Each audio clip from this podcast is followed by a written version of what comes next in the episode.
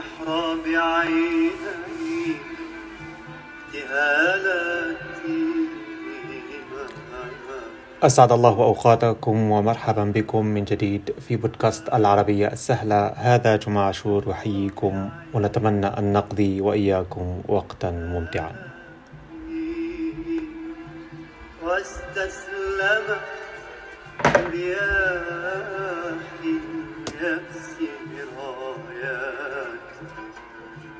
طبعا الموسيقى التي ترافقنا هي لقيصر الغناء العربي المغني كاظم الساهر. طبعا كاظم الساهر هو أشهر من غنى في العالم العربي وهو أشهر من غنى القصائد اللغة العربية الفصحى. وأغلب أغنياته هي من قصائد الشاعر الكبير نزار قباني الذي كانت أشعاره ثورة على ثورة في الشعر العربي الحديث. إن كان في الحب أو السياسة. طبعا الشاعر نزار قباني عاش أكثر من خمسين سنة وهو مطاردا من قبل السلطات السلطات السورية بسبب مواقفه السياسية وأشعاره. جفت على بابك الموصود أزمنتي وشعره أي شعر نزار قباني كان غالبا ما يعكس هذا الكفاح أو هذا الصراع بين المواطن العاشق للحرية وسلطات الأمر الواقع والعسكر. فيقول مثلا نزار قباني في قصيدته تقرير سري من بلاد قمعستان طبعا عنوان القصيدة تقرير سري بمعنى بيان مهم عن بلاد قمعستان أي بلاد الاستبداد. يقول فيها هل تطلبون نبذة صغيرة عن أرض قمعستان؟ طبعا قمعستان هي دولة وهمية مثل باكستان، تركمانستان، كازاخستان وتشير إلى أرض الاستبداد. يقول: تلك البلاد تمتد من شمال إفريقيا إلى بلاد نفطستان. بلاد نفطستان أي بلاد الخليج العربي، السعودية وقطر والكويت. يقول: تلك البلاد تمتد من شواطئ القهر إلى شواطئ السحل إلى شواطئ الأحزان. وسيفها يمتد بين مدخل الشريان إلى الشريان.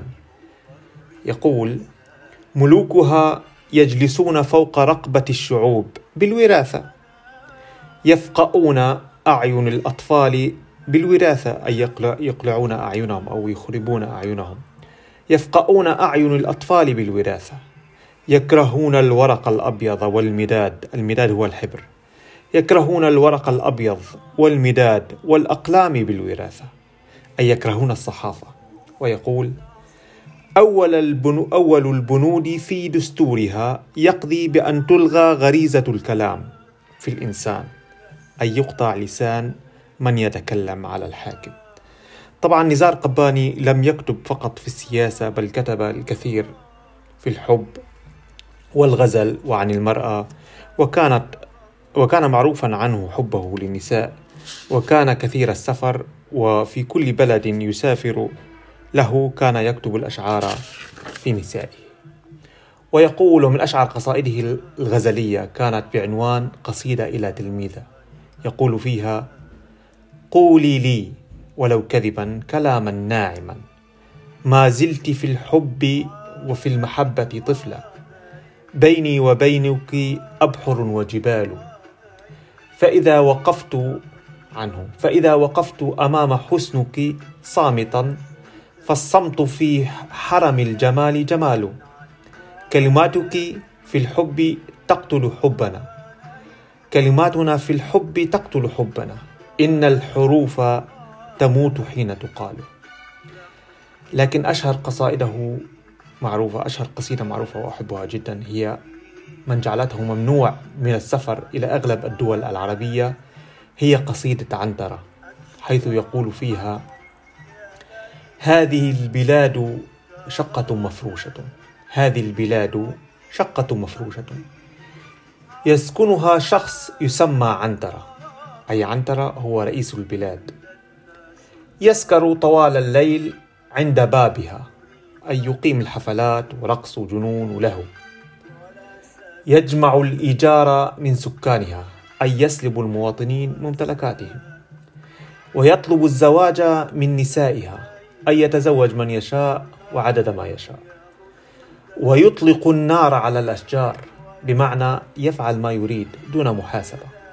عنترة يقيم في ثيابها في ربطة الخبز وفي وفي زجاجة الكولا وفي أحلامنا المحتضرة وفي عربات الخس والبطيخ يقيم في الباصات في محطة القطار في جمارك المطار في طوابع البريد في ملاعب الفوتبول أي ملاعب كرة القدم وفي مطاعم البيتزا وفي كل فئات العملة المزورة أي عملات بلا قيمة. يقيم في البنايات كل البنايات. هنا يسكن فيها عنترة. كل الشبابيك عليها صورة عنترة. كل الميادين تحمل اسم عنترة. لا شيء في إذاعة الصباح تهتم به. فالخبر الأول فيها خبر عن عنترة. والخبر الأخير فيها خبر عن عنترة. لا شيء في البرنامج الثاني سوى عزف على القانون من مؤلفات عنترة ولوحة زيتية من خربشات عنترة وباقة من أسوأ الشعر بصوت عنترة هذه البلاد يمنح المثقفون صوتهم لسيد المثقفين عنترة يجملون قبحه ويؤرخون عصره وينشرون فكره ويقرعون الطبول في حروبه المظفرة.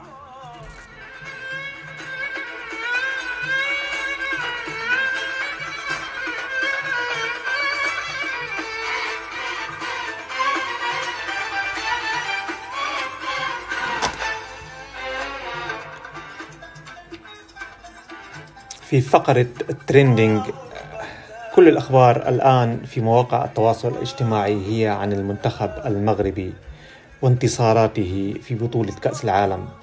هذا الفرح الذي عم كل الوطن العربي وإفريقيا شكل حالة من الدهشة المقرونة بال... بالأمل بالحب بالعشق من أجل الانتصار وعدم الفشل. أشاهد يوميا مئات البوستات والمناشير أو المناشير على مواقع التواصل الاجتماعي احتفالا بهذا الإنجاز للمنتخب المغربي. هذا الفرح يعبر عن العطش والشوق لدى الجماهير العربية والإفريقية. من أجل تحقيق حضور كما باقي الدول والقارات حضور لها ويخصها هي. تفرح من أجل انتصاراتها هي وليس انتصار البرازيل أو الأرجنتين. طبعا معروف عن الشعوب العربية بانقسامها بتشجيع المنتخب البرازيلي أو الأرجنتيني. فالمشجعين العرب إما برازيلي أو أرجنتيني ويوجد القليل من مشجعي المنتخب الألماني أو الكرة الألمانية. فهذا الحضور للمنتخب المغربي قد شكل حالة حالة إعادة لم شتات هذه الجماهير العربية في الانتماء والهوية حتى لو في مجال كرة القدم. فنتمنى أن يواصل المنتخب المغربي إسعاده لهذه الجماهير التي انتظرت كثيرا. انتظرت كثيرا بمزيد من الانتصارات. فلأسود الأطلس كما هو لقبهم من القلب كل التوفيق.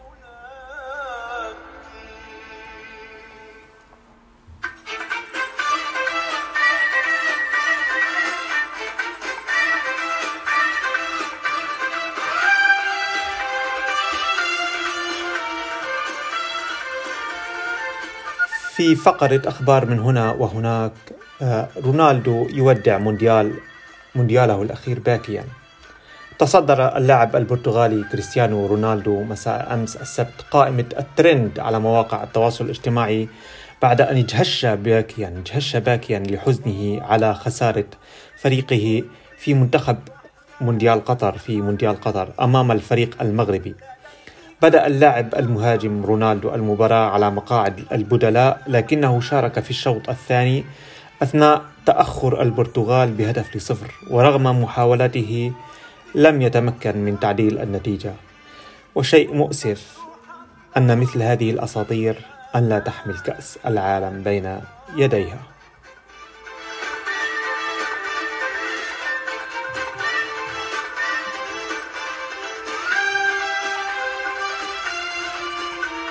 في خبر آخر البرازيل تخرج أيضا من تصفيات كأس العالم في قطر من الدور الربع النهائي بعد خسارتها أمام كرواتيا مساء أمس الجمعة بركلات الترجيح.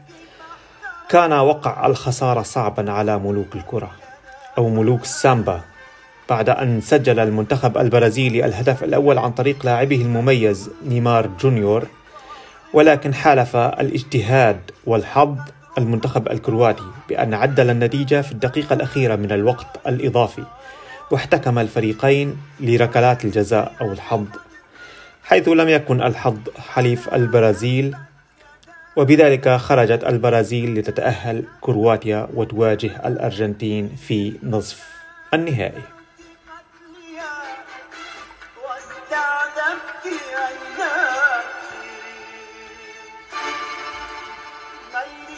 في خبر آخر وأخير مغربي ينهار باكيا على أرض ملعب الدوحة بعد فوز منتخب بلاده بمباراة المغرب وإسبانيا لأنه ممنوع عليه الاحتفال.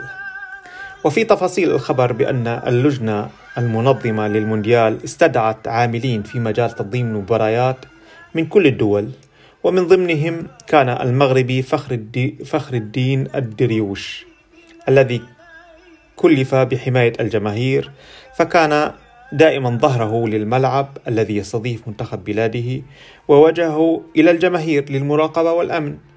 وانهار باكيا حينما فاز المغرب على إسبانيا بسبب عدم مقدرته عن تعبيره على الفرح بسبب الوظيفة المناط به أمام جماهير المنتخب الإسباني.